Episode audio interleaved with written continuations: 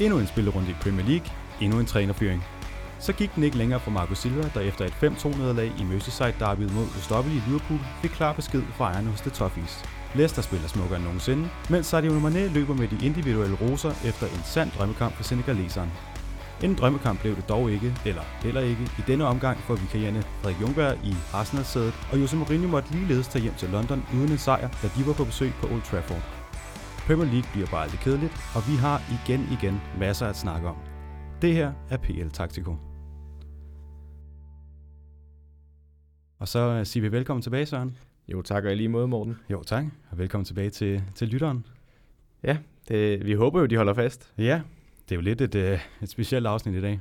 Ja, ja men øh, det, det kan vi jo godt. Øh, vi kan jo lige starte med, at vi er jo presset på to fronter, øh, inden det her afsnit overhovedet er begyndt, kan man sige. Det var tæt på, at overhovedet ikke at blive til noget. Ja, altså det første, det er jo, at vi som regel har et ritual øh, inden øh, hver afsnit om, at vi skal have et stykke øh, chokoladekage ned fra kantinen her på universitetet. Øh, og altså sidste gang, der var der jo... Der var drømmekage. Der var drømmekage og det julehjerter. er bare ikke lige så godt. Altså honninghjerter, ja, det, det er ikke det samme. Og i dag, der er slet ikke noget kage, så øh, der er vi allerede i minus, kan vi jo sige. Vi er i minus på blodsukker i hvert fald. Ja. Vi optager jo søndag aften. Klokken er 20.39. Så vi er, ah, vi er presset. Ja, og så, altså, vi kan jo også lige så godt åbne ballet med at sige, at øh, normalt så optager vi jo et afsnit per uge, øh, og det giver os masser af tid til at forberede os. Øh, og i den her omgang, der har vi haft en midtugekamp, øh, og vi er allerede lidt bagefter, fordi der har været øh, spillerunde 16, er jo faktisk i gang øh, i den her weekend og i Der har været lidt, lidt mange kampe på, øh, på samme tid. Ja, og så, øh, altså som vi snakkede om i sidste afsnit, så, øh, det, så er det jo så spillerunde 5, vi går, spillerunde 15, vi går i gang med nu. Øhm, så vi har ikke haft lang tid til at forberede os. Vi har haft øh, fredag, øh, efter vi optog torsdag, så har vi haft fredag, lørdag, og så lidt af søndagen her i dag også, øh, øh, hvor vi har prøvet at forberede os. Øh, og det, det, vi kan jo lige tage dem lidt lytterne ind bag, øh, hvordan vores forberedelse ja. egentlig er.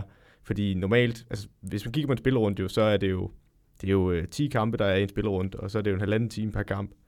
Øh, så bare inden vi overhovedet stopper kampene og analyserer dem, så er der allerede 15 timer, øh, hvis min matematik er rigtig. Jamen, det, jeg tror, den rammer nogenlunde. Øh, og det, det har vi så skulle prøve at indhente på tre dage, i forhold til, at vi normalt har en uge. Ja.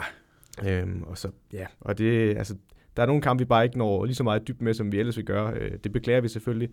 Men øh, vi vil hellere være sikre på, at vi kan levere et eller andet, og vi skal nok levere noget kvalitet, det garanterer vi. Øh, det er bare ikke lige så omfangsrigt, som det vil være normalt. Og så vil jeg det indrømme, jeg kom da også lige til at se lidt, uh, lidt kamp for den her runde. Ja, det er altså svært. runde 16. Det, det, det er så svært at lade være. man, uh, man, man får lige byttet lidt rundt på det. Ja, men, uh, ja. men uh, ja, vi vil i hvert fald forsøge med de kampe, vi så, vi så har set og, og, og analyseret i dybden, og komme godt i gang med dem. Ja, ja, vi skal nok komme rundt om alle Vi skal kampe. nok fortælle lidt om det hele. Om ikke andet, så må vi jo trække lidt på, uh, på den erfaring, vi har, har opbygget. Så er vi også presset på en tredje front. Ja, det er jo... Øh... Ja, ja, du er jo ikke presset. Nej, nej. Altså, det er jo dine uh, favoritter, der har, har sendt mig i det var også det, der gjorde det, det, var det, der gjorde det rigtig sjovt. Øh, da jeg sendte dig, øh, lige efter vi havde optaget, jo, der spillede, øh, eller lige efter vi havde optaget sidste afsnit, der spillede Brighton jo på udebane mod Arsenal, og Brighton de går jo hen, kan vi allerede afsløre, vinder 2-1 den kamp. Ja. Og jeg var jo helt oppe at ringe, fordi Brighton havde spillet en fed kamp, og ja, så stak jeg lidt til dig, Morten, det var måske ikke så pænt gjort. Nej, men det, det, det var egentlig, jeg havde en god aften. Jeg havde, øh, ja, jeg havde egentlig valgt Arsenal fra, fordi at, ja, hvem har lyst til at se Arsenal lige for tiden? Så, så jeg var egentlig taget ud og spille noget bingo og drikke nogle bajer, og øh, havde det super fedt. Så får jeg en, øh, en dejlig... Øh, jeg, jeg ved jo godt på det tidspunkt, at det er 2-1, og så vælger du at sende mig det resultat og sige, ja. glæd dig, du kan ikke holde mig tilbage i næste afsnit. Så, Nej. men jeg sidder her, og du sidder her, og det er jeg glad for, og det håber jeg også, at, øh, at lytterne er glade for. Skal vi øh, starte med lidt nyheder for Premier League? Det synes jeg. Som jeg også uh, nævnte i introspeaken, så er Marco Silva jo blevet fyret. Det får vi nok rimelig tid til at snakke om, i, når vi skal runde Everton lidt senere. Ja, det tænker jeg. Altså, det er ret oplagt. Øh, ja, vi skal nok komme nærmere ind på det, men det, det, kan jo ikke, det var ikke et chok for os. Vi nævnte det jo lidt i sidste afsnit. På ingen måde. På ingen måde. Vi havde godt sagt, at uh, han fik kniven, også den dag, hvor han gjorde det. Ja, det... Så uh, vi rammer den igen igen. Vi kalder dem lige 10 minutter før. Jamen det er jo, altså som uh, Premier League manager, der skal man jo være bekymret hver gang vi laver en podcast, fordi ja, ja, ja. Emery han blev jo fyret efter vi lavede uh, spillerunde 12 må det have været, eller 13. 13 var det, var. Ja, 13, spillerunde ja, 13. Ja. Der blev han jo fyret, så spillerunde 14, der ryger Marco Silva. Laver spillerunde 15 her søndag aften. Det er ikke utænkeligt, der er en, der kan ryge i mellemtiden. Det er... det, hvis du siger, at der er en, der ryger, så kommer det til at ske. Ja. Jürgen Klopp, Ah, ah. Du var efter Guardiola sidste uge. Skal han... Uh... Den går ikke. Den går, den går ikke. ikke. Den går ikke. Så har jeg også en lille opfølging på, uh, ja, på noget, vi også snakker om i sidste uge, Brendan Rodgers. Han var jo rygtet til Arsenal og var ude med den lidt tvetydige kommentar. Men han er altså forlænget til 2025 i Leicester. Ja, og, altså, man kan så sige i bagspejlet, at øh, jeg synes jo, det var nogle ja, vanvittigt upassende kommentarer, han kom med, at han ikke var mere committed til Leicester. Men øh, hvis man kigger lidt øh, kynisk på det, så kunne det måske også have været en del af nogle øh, lønforhandlinger med Leicester, øh, og hvad han har fået stillet i udsigt af transferbudgetter i fremtiden. Øh, fordi hvis han, hvis han bare går ud og siger, jamen jeg bliver Leicester under alle omstændigheder, så har han ikke nogen forhandlingsposition. I hvert fald ikke lige så stor, som han har, hvis han går ud og sådan spiller lidt på, at han godt kunne ryge til en anden klub. Øh, det har man jo set før også med spillere med for eksempel Wayne Rooney i øh, United, der i hvert fald hans agent var ude og rasle lidt med sablen om, at han ville væk, og så fik han lige pludselig en stor kontrakt. Christian øh, Eriksen. Ja, lige Eller... præcis. Ja, ja, men lige præcis, det, altså, det er sket før, og det, det var nok bare godt spillet af Brendan Rodgers. Øh, ja, i hvert fald nu var en fordel, som han vil have det. Skal vi have citatet lidt op så? Skal Nej, vi have det, en, det, en revidering? Det, det kommer den ikke, fordi... Øh, men, øh, ej, jeg lover, jeg har, jeg har et citat med i dag, som hvis ikke det ryger op af, så, så er der noget galt. Så skal vi lige have en lille snak om, at vi stadig skal lave podcast. Ja, det vil jeg glæde mig til. Ja, det er i hvert fald, øh, jeg lover, at den kommer højt op. Jeg har virkelig, øh, ja, jeg har taget de lavt hængende frugter i dag. Det må jeg bare sige. Så lad os se på det senere. Lad os se på det senere. Jeg har også en lille, en lille sidehistorie. Jeg vil bare lige hurtigt nævne det, for jeg synes, jeg synes det er vildt. Det er ikke fra Premier League. Det er jeg lidt ked af. Men det er fra La Liga, og det er 38-årige Joaquin, som laver et hat i dag på øh, 20 minutter. Det er voldsomt. 38 år gammel. Ja, det, det, er der, det er der ikke mange Premier League der spillere, der gør. Der er, er ikke jo, mange, øh, der er 38 år, der render rundt øh, i marken i hvert fald. Det er jo vampyren, så vi kalder ham hjemme hos mig. Han har simpelthen spillet så mange år. Ja. ja. Lad os hoppe tilbage til Premier League, og lad os øh, gå rundt om runden. Vi starter i Crystal Palace, som tog imod Bournemouth. 1-0. Og du har en, øh, en lille, lidt kedelig statistik for den kamp.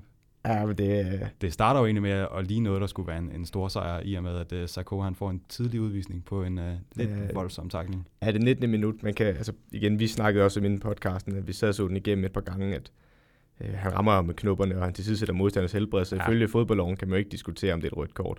Men altså førhen i hvert fald, han rammer jo egentlig bolden først, som vi ser den, og sparker jo egentlig til bolden, og så rammer han ham bagefter. Øh, Det, det er nok ikke givet et rødt kort for han. Det kunne måske have givet et gult kort, øh, fordi han trods alt rammer ham med knopper. Men han går jo efter bolden. Men ja, som fodboldloven er nu, så er det et rødt kort, fordi han til sætter modstanders helbred. I de gamle Premier League-dage, der har det været en, man, man klappede af på stadion i hvert fald. Ja, ja, helt sikkert. Men øh, ej, det, er en, øh, det var sådan øh, det er en øh, utrolig underlig kamp på en måde, fordi ja, du har ret, han bliver udvist jo, og så tænker man, Bournemouth, der plejede i hvert fald at være et hold, der er stærk i possession og god til at bryde hold ned, der står lavt. Er, har nogle Øh, gode øh, offensive spillere. Ja, lige præcis, så burde det egentlig ligge meget godt til dem. Øh, men man skal bare ikke undervurdere det Crystal Palace hold, når de først øh, skal parkere bussen, fordi altså Roy Hodgson, vi har snakket om de sidste par gange, han er ikke den, der er den mest defensive træner. Han vil gerne prøve at spille, når det er muligt, men han ved også godt, vi er 10 mand, vi øh, er meget presset, så stiller vi bare ned. Han har og så været i gamet længe, så øh, Ja, lige- kender til det. Lige præcis, og de har jo stadigvæk en Wilfred Zaha, øh, der kan ramme på omstillinger kontra, og ja, jeg så i hvert fald i den der i, at, ting fra kampen, at, at de laver i hvert fald 3-4 øh, sådan tactical fouls, vil man kalde dem, hvor, øh, hvor Bournemouth de har bolden og mister den, og så skal Wilfred Zaha til at omstille til en kontra, og de ved godt, hvor farlig han er. Ja. Så de, ja, de sparker ham bare ned. Altså det er ikke et groft frispark, men hvis han lige tager et træk rundt om, så gør de ingen intention om at ville have fat i bolden. Så laver de bare frispark, og så kan de komme hjem og stå, trækker vi en advarsel. Ja, ved du hvad, det går nok. Øhm, Jeg så også, der var blevet begået frispark nummer 500 på øh, Sahar i Ja. Premier League. det Det er, er altså en mand, der godt øh, kan udfordre lidt. og det er ikke det sidste. Men, øh, Ej, ej, nej, nej. men hvis vi skal kigge på den her kamp også, udover sådan, hvis vi kigger på statistikkerne, så øh, ja, Crystal Palace de vinder 1-0 på øh, Jeffrey Sloop, der løber, altså, han løber lige igennem hele øh, Bournemouth-forsvaret. De, de takler ikke, fordi jeg, jeg ved ikke, om det er, fordi nogle af de spillere egentlig har et kort. Jeg, ved, jeg, jeg mener faktisk, at Dominic Solanke måske får et gult kort. Fordi han tager ikke øh, i hvert fald initiativ til at takle ham, og Jeff Sloop løber bare lige gennem eftersiden, lidt ind i midten. Øh, og kommer faktisk ind i feltet, og så sparker han ind om ørerne på øh, øh, Ramsdale ind i målet, og jeg synes, Ramsdale er lidt langsom om at komme ned til den, men på den anden side, så får han også lov til at drive den langt ind i, langt ind i feltet, og ja, det er en fin afslutning, så det er måske lidt kritisk af mig at give på Ramsdale på den måde. Øhm, men ja, du snakker om en sjov statistik for den her kamp, eller en lidt trist statistik, øhm, når vi kigger på XG for den her kamp, fordi altså, Crystal Palace, der scorer det ene mål, altså det egentlige mål i den her kamp, de har en XG på 0,38. Altså, og det er dem, der scorer målet, vel at mærke. Ja. Og så tænker man, når ja, men Bournemouth, de har jo al boldbesiddelse her. Hvad, altså, hvad er deres XG så? Den er 0,34. Så altså 0,04 lavere end Crystal Palace. Og de er på 0,38. Det er jo, ej, det, er, det har ikke været en sjov fodboldkamp at sidde og se fra start til slut. Øh, også hvis man kigger på expected points, altså der udregner de så for de tre point, der er spillet om i den her kamp. Øh, og altså, hvis man så undrer sig lidt over, at hvorfor de to tal til sammen ikke giver øh, tre point, selv fordi, der også er chancen for uafgjort. Øh, men der ligger Crystal Palace på 1,27, og Bournemouth ligger på 1,19. Så nej, det, det, er ikke, det har ikke været en fed kamp.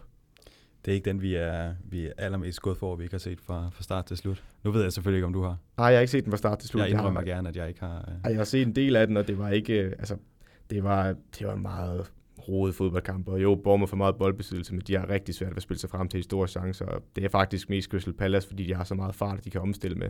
Øh, både med, altså både med øh, Jeffrey Sloop, der kommer ind, og specielt øh, Wilfred Zaha, øh, der strækker det her Bournemouth for rigtig langt. Og ja, de, de er inde i en presseperiode nu, Bournemouth. Og Bournemouth, de uh, har netop mødt uh, Liverpool på hjemmebane i den uh, runde, vi tager os af på fredag. Yes. Yes.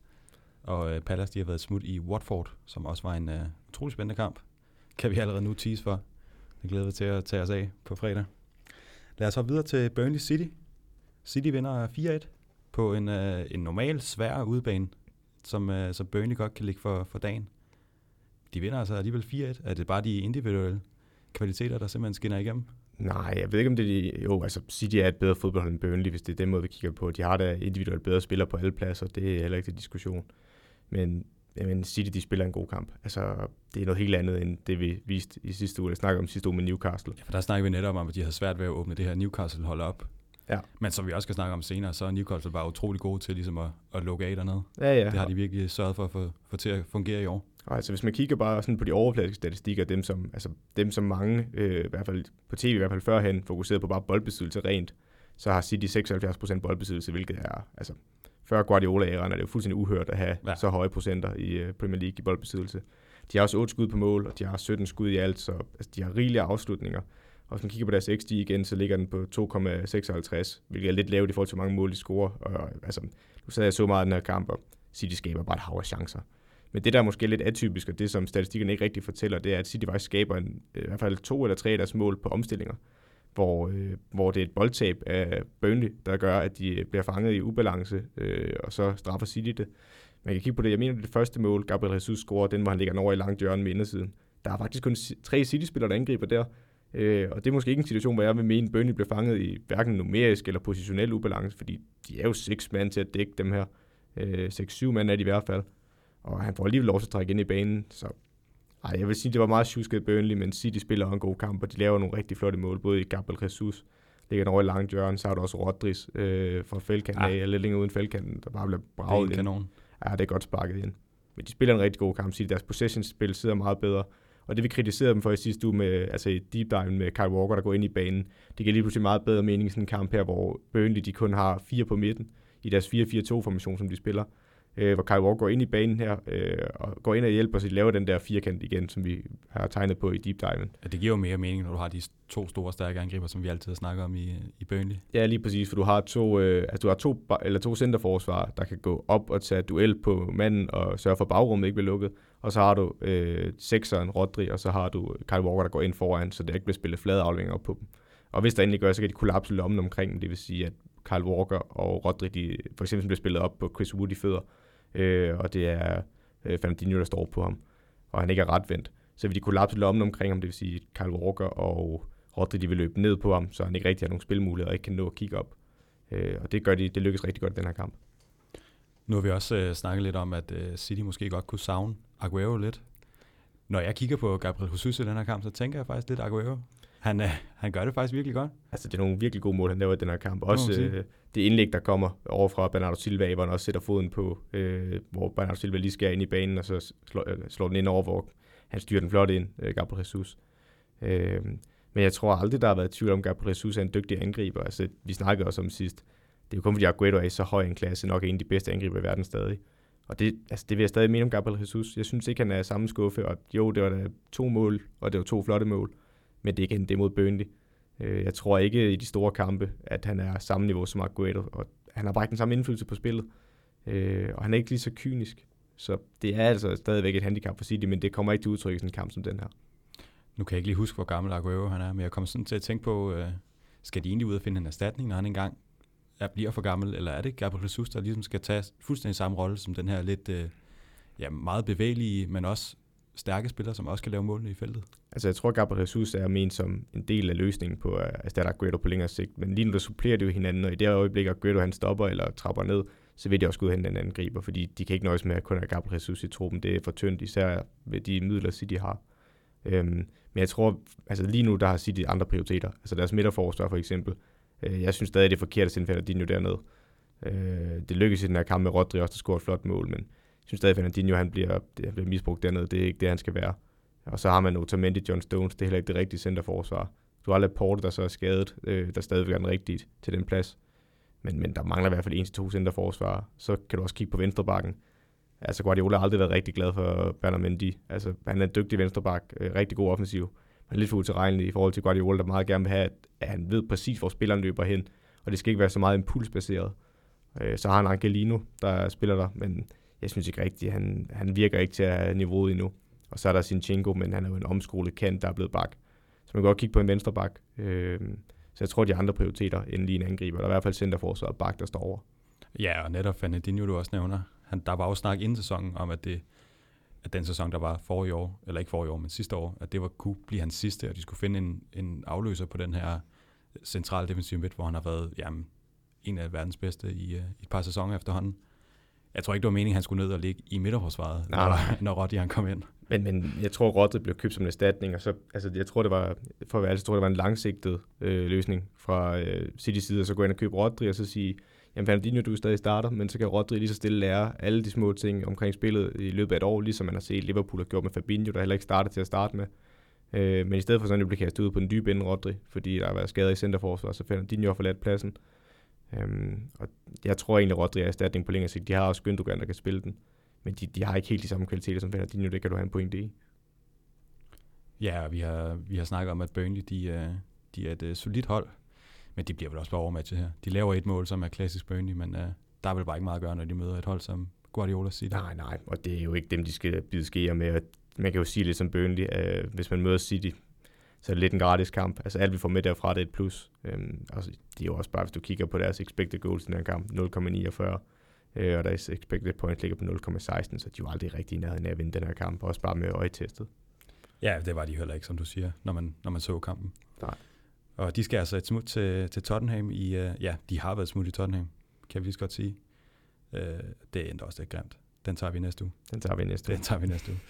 Og uh, ja, City, de har taget imod United, og den tager vi også i næste uge. Yes. Der er rigeligt at snakke om der. Lad os hoppe videre til uh, Stamford Bridge, hvor Chelsea de møder Aston Villa.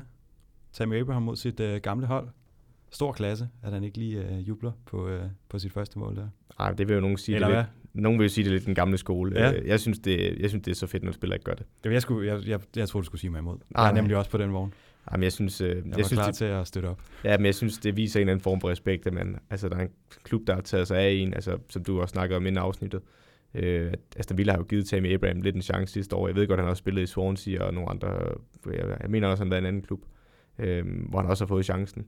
Men, men det er lidt Aston Villa, han fik det helt store gennembrud, inden han selvfølgelig tog skridtet op til Chelsea og har fået et endnu større øh, niveau på sit spil.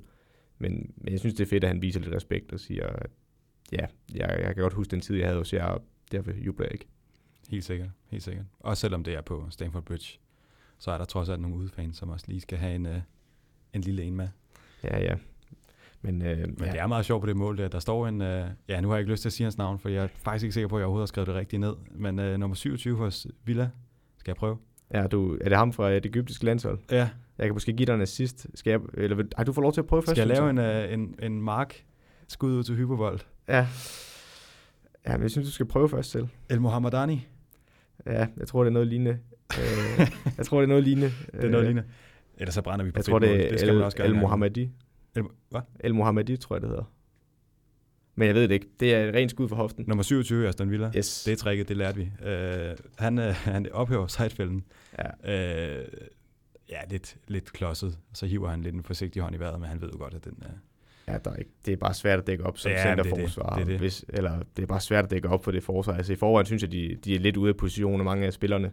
Øh, men det kan selvfølgelig også være lidt den situation, de kommer i. Men, men ja, han ophæver offsiden, og så, så er det bare svært, når alle andre tror på, at den er der. øh, så ser man som regel dum ud, og de straffer Tim Abraham her, og det er også et godt indlæg af Reece James. Det må man sige. Det kan de altså. Og øh, ja, en anden ung spiller med et øh, fremragende mål. Ja, Mason det, Mount. det var jo det, det næstbedste mål, den kamp, vil jeg Vil jeg bare lige sige. Ja, du har jo lidt en fidus til den Ja, ene. vi kan lige tage Mason Mount først. Øh, altså, det er et vanvittigt flot indlæg. Eller, ah, indlægget er fint nok. Øh, det kommer lidt fra stående af Willian. Men det, der er rigtig flot, det er, ja, det er to ting. Det er Tim Abraham, der taber ned med brystet til øh, Mason Mount, der kommer i et øh, drev. Og så sparker han den ind øh, med en flugter. Altså, det bliver bare hakket op under nettaget. Øh, det, det, er et vanvittigt flot mål. Det er så teknisk svært, for det, altså, en ting er, Tim Abraham han når at lægge den af med brystet, men den har en, en rigtig god fart til, at han kan afslutte på den Mason Mount. Øh, men, men øh, den tekniske, øh, han rammer lidt med ydersiden af støvlen, så vidt jeg husker.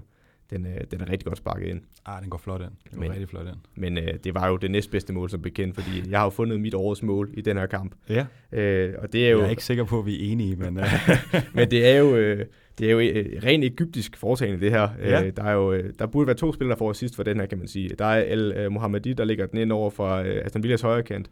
Og så Trezeguet smuttet imellem Reece James øh, og øh, den anden centerforsvar. Jeg mener, det er Kurt Zuma. Kan det passe? Ja, det mener jeg, det tror du Og også. så, øh, så er Trezeguet jo hætte den ind fra det lille fældkant af, men han hætter den simpelthen ned på sit eget skinben, og derefter sin egen fod, eller nej, det er foden først, og så ja, ja, ned, skinbenet. ned i støvlen og så ned i op støvlen og op på skinbenet, og så gør han det til 1-1, og altså, det kan godt være, at Mohamed får assisten på den der, men Trezeguet skal jo næsten have en assist til sig selv Ja, det på den også der. Sige. Det vil jeg også sige. Men øh, ah, det, var, det, var, det, var imponerende, at man kan hætte så dårligt, altså lodret ned i sin egen sko, og så få den op, og så op på knæet, ja, men, men altså, han får scoret jo til 1-1, og ja, ja, hvis vi skal kigge på det lidt mere seriøst, så Det er... Puskas Awarden. ja, ja. Ej, hvis vi skal kigge mere seriøst på det, så så Chelsea kunne den kamp meget større. Altså, øh, deres XG synes jeg ikke rigtig viser, hvor dominerende de egentlig er. Altså, øh, deres XG viser, de er på 1,98, i hvert fald dem, jeg har for understat, og det synes jeg ikke er afspejlende for, hvor mange mål de egentlig kunne have scoret Chelsea. Øh, ja, Mason Mount vil de fleste nok sige, at det er skud, det, det er ikke noget, man... Altså, Nej, det kan godt være, at han ikke lige tæller med. nej, lige præcis, men, men Heaton, han har to store redninger, og den ene, det er et frispark fra Willian, der sidder helt oppe i krogen, Ah, lige den over er, den er Øh, rimelig godt. det er vanvittigt godt taget. Øhm, og så kom Chelsea lidt tilbage på sporet, øh, og jeg synes også, det er fedt, at Kanté starte ind i den her kamp. Jeg var lidt efter dem sidst. Ja, jeg skulle også til at sige, at øh, ja, nu, nu var kampen jo egentlig spillet, det vi optog sidst, men jeg er ikke sikker på, at du havde set den inden. Nej. Så lad os bare sige, at du kalder øh, start, start midten i hvert fald, Ja. at øh, Jorginho han ryger på, på bænken. Men, men jamen, jeg synes bare, øh, jeg, jeg fandt, det kan godt være, det er lidt mit eget øh, bias her, jeg prøver at øh, bekræfte, men, men, men jeg så i hvert fald, at til sidst i kampen, der har, øh, jeg kan ikke huske, hvilken øh, Aston Villa-spiller der er. Jeg kan ikke huske, om det er Wesley, der har den inde i feltet, hvor han skal til at flugte på den. Øh, på en, øh, det kan godt være, det er på et cutback eller et indlæg, der bliver rettet af. Men der kommer Kanté altså blæsende tilbage, og når at blokere afslutningen, når at prikke til den, og der er så det 85. minut. Og der er Chelsea stadig kun foran 2-1, som den også ender kampen jo. Men der skal, altså, jeg synes i forhold til de chancer, Chelsea har den kamp, skal de have afgjort det noget før, fordi de oplevede, altså, det er lidt, lidt ligesom jeg var efter Liverpool og Leicester. Hvis man ikke afgør kampen noget før, så kan tilfældighed opstå, og det var lige ved at ske her, men øh, det er godt reddet, der kan til, det er bare den balancespiller, de har brug for på det hold. Det er bare en mand, du gerne vil have på dit hold. Det er, Ja, altså, men det, det er helt utroligt. Det er, Der er ikke nogen spillere, der kolder ham ud. Nej. Det, det tror jeg simpelthen ikke på. det, det, er, det er bare fordi, at rent taktisk, så synes jeg, han løser så meget for et hold. Altså han frigør så mange andre. Så selvom han spiller 8 i de her kampe, og han ikke er en decideret 6, så når han stadigvæk tilbage og rydder op for dig. Og han fylder så store arealer, så er han også meget under- undervurderet i possession-delen og i opbygningsspillet. Jeg synes, han kan både drive den, og han, han ligger altså også nogle gode afleveringer. Han har også et cutback, øh, også er ret godt i den her kamp. Han, øh, jamen, jeg synes bare, han kan så meget, som en 6'er skal kunne, så øh, i min verden, der er han lidt en drømmesekser. Det vil jeg sige, det er han altså også i min verden. Måske lidt mere i min verden end i din egentlig. Jeg er godt nok imponeret over den mand. Ja. Også øh, personligt, men det, det kommer vi ind på her. Det er en taktikpodcast. Yes. Med det smil. ja, og Ever, eller hvad hedder det? Chelsea har været smut i Everton. Og den får vi også tid til at snakke om i næste uge. Ja, der er rigeligt at se til i hvert fald. Det var en af dem, jeg fik set, og ah, det var en fed kamp. Ikke så meget for Chelsea. Og øh, Villa, de har taget imod Leicester på hjemmebane. Og netop Leicester skal vi til nu. De har taget imod Watford og vandt 2-0. Og, øh, Jeg synes, de, er det ikke som, de bliver, de bliver bare bedre og bedre? Jo, altså, nu, jeg kan godt finde nogle huller i osten i den her kamp. Jeg synes, Jamen, det er jeg sikker på. Altså igen, de skal fuldt ud roser den sejr, de tager Leicester 2-0. Det er jo altså et meget professionelt resultat, hvis man kigger bare på resultatet. Men at de scorer på et straffespark i det 55. minut, og James Madison scorer i det 95. mod et Watford-hold, der er, er, der er inde i en meget svær periode, har lige fået fyret deres træner og har, øh, jeg mener det er Hayden Mullins, en øh, ungdomstræner i klubben, der blev hævet op. Øh, og der, der vil jeg jo godt, hvis man virkelig skal være med at være mesterhold, og man har Watford hjemme i sådan en, skulle man nok vinde lidt klarere. Øh, det er ikke fordi Watford har mange chancer, så på den konto ser Leicester forsvar jo stadigvæk fint ud. Øh, men, men de burde have afgjort det noget før. Og så jo, så har de, Leicester har også en afslutning, hvor øh, han lige, altså var de når lige at prikke den ud over keeperen, og så når Massina tilbage fra Watford, deres øh, venstre bak, og redder den, øh, og sparker den over overlæggeren. Men jeg synes måske godt, de kunne vinde lidt klarere, men imponerende. De ligger jo stadig med op. Altså, de har nogle opspil, hvor jeg virkelig tænker, hold da op. Jeg har skrevet øh, i mine noter her, spiller til tider som et Guardiola-hold. Nærmest som Arsenal, når de er bedst. Ja, den sidste del, den er, det er længe siden, vi har set det. det vi ved ikke, om vi skal finde noget sort-hvide film frem. Jeg tror, vi skal have Wilshires uh, mål frem. Ja, den uh, men, men, ja, kendte tiki der. Lige præcis den, du snakker om der faktisk. Det kan jeg godt uh, følge dig lidt i. De ja. har en situation i den her kamp, hvor de lige vil spille sig igennem fuldstændig, hvor de lige mangler den sidste afslutning inde i feltet, uh, hvor de har en rigtig flot småspiller. Det er igen en konsekvens af, at de trækker kandspillerne ind. Altså uh, en Harvey Barnes, der trækker ind i banen, og Josip Pettis, uh, der kommer tæt op omkring Vardy. Uh, og Vardy er jo ikke en kombinationsspiller. Men de har bare så... Altså, deres midtbane var imponerende for Leicester. Den, så har de Madison, der virkelig ja, er, er velspillende. Ja, han er sådan en dygtig link-up-spiller. De har lidt det hele på den midtbane. Altså, de har... Hvis du kigger på det, så har de jo Wilfred Ndidi, der spiller sekseren i den her kamp. Der er lidt en Kanté-type. Øh, dækker meget store arealer og beskytter sit forsvar godt, og er også undervurderet på bolden. Ja, det må man sige. Øh, og så har de en øh, Juri Tielemans, der er meget box-til-box-spilleren, øh, men også øh, god teknisk og har også en god afslutning. Og så har de igen James Madison, der måske minder mere om en populær tier, men ligger her i en 4-3-3 og har måske lidt mere licens til at glide rundt på banen og være lidt en playmaker. Øh, men jeg synes stadig, at han forbliver meget centralt. Altså, det er ikke, fordi han kommer så meget ud på fløjene, som man måske tidligere har gjort, når de spillede med ham som tier. Øh, og de spiller bare godt, når kanterne går ind, fordi så har du Madison, der kan gå ind og kombinere med Harvey Barnes, Pettis, Vardy. Øh, og det er det, der kommer til udtryk her, som du også lægger mærke til. Og det, det er flot indimellem. Det, skal, ja, det ser bare godt ud. Altså, jeg, jeg må sige, jeg er meget imponeret, men jeg river mig også, også en lille smule med. Men uh, jeg vil sige, sådan et hold som Liverpool, de har ikke tabt en kamp endnu. Kommer det på et tidspunkt? Kunne Leicester, hvis de holder ved, og jamen, altså, kan det gå galt? Ja, helt sikkert. Altså, jeg synes, at Leicester, de har det nogle ting, der kan gå ind på et Liverpool-hold. Altså, Liverpool har problemer i deres restforsvar, fordi de står med så høj en linje, øh, altså høj forsvarslinje, og det vil en mand som Vardy. Altså, han er så dygtig til det, og hvis Leicester, som de også har gjort i den her kamp, altså i flere kampe, der står de også stadigvæk. Når de ikke har bolden, så står de bare knivskarpt, og der skal ikke mange afleveringer til, øh, for de laver det rigtige løb i kontraen til, at de lige pludselig bliver meget farlige. Øhm, så helt sikkert, det er et hold, der kan tro Liverpool. Specielt, jeg mener, de har en kamp, hvor Liverpool kommer hjem fra øh, klubverdensmesterskaberne, øh, og der kommer de hjem. Jeg mener, det, enten så er det Boxing Day, eller lige efter Boxing Day, hvor de møder Leicester på udebane. Og altså, som det er lige nu, så kunne Leicester godt hente tre point ind på dem der. Det er ikke utænkeligt. Øhm, men, men der er meget indhent, og ja, Leicester har stadigvæk City to omgange endnu, og City er stadigvæk godt fodboldhold, så jo, Leicester er med i mesterskabskamp, vil jeg mene, men, men der er et stykke vej.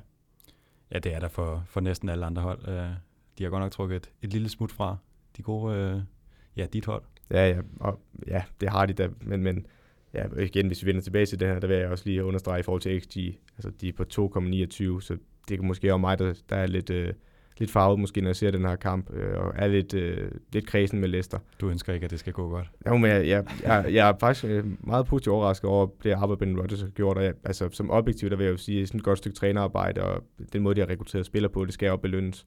Øh, specielt når nogle af de andre store hold øh, ikke rigtig kan følge med mere synes jeg, det er virkelig fedt, at Leicester kan. Øh, og de leverer også, de har 2,29 i expected goal til, og Watford har 0,20. Så det var aldrig rigtig i far, men, men ja, det er måske også mig, der er lidt en fodboldfejnsmækker, der gerne vil have en lidt større sejr. Jeg kommer i hvert fald til at, at stille dig lidt uh, stikkende spørgsmål i næste afsnit. Spændende. Men det kan du glæde dig til. Det gør jeg. Uh, ja, og netop uh, Leicester, de har altså mødt uh, Villa her i 16. spillerunde, og Watford, de har taget imod Palace på hjemmebane. Vi hopper videre til, øh, ja, vel egentlig den største kamp i runden. United-Tottenham. Jose Mourinho vender hjem til Old Trafford. Var det et, øh, et glædeligt gensyn? Altså, jeg havde jo forventet, at øh, hvis øh, de vandt den her Tottenham, så skulle han fare rundt op og ned sidelinjen, som han har for vane på Old Trafford. Det skulle øh, om det så er Porto-træner, United-træner, Chelsea-træner, Tottenham-træner.